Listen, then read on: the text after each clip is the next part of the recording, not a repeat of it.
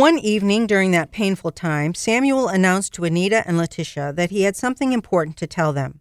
He told the woman and the girl about his traumatic childhood, about losing his family and being exiled to a strange and hostile place, about being an orphan, always lonely, always in fear, until Luke and Lidia Evans came into his life, bringing him comfort and love.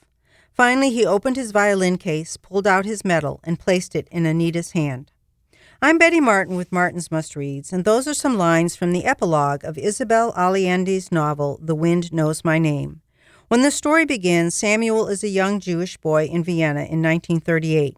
After weeks of hoping the Nazis will return his father, his mother makes the heart wrenching decision to send him to England to wait out the war. Samuel never sees his mother again and grows up in foster homes and orphanages until he moves to the United States to pursue a career in music.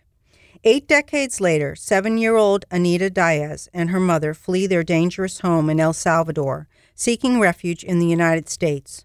But it's 2019, and there's a new family separation policy. Just like Samuel, Anita is moved from camps to foster homes while she waits to hear news of her mother. Social worker Selena enlists the help of an American attorney to secure asylum for Anita and hopefully reunite her with her mother. This is a realistic depiction of what asylum seekers are still enduring today.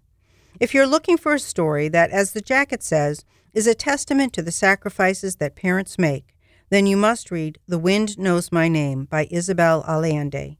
I'm Betty Martin. For more of Martin's Must Reads, visit krcu.org.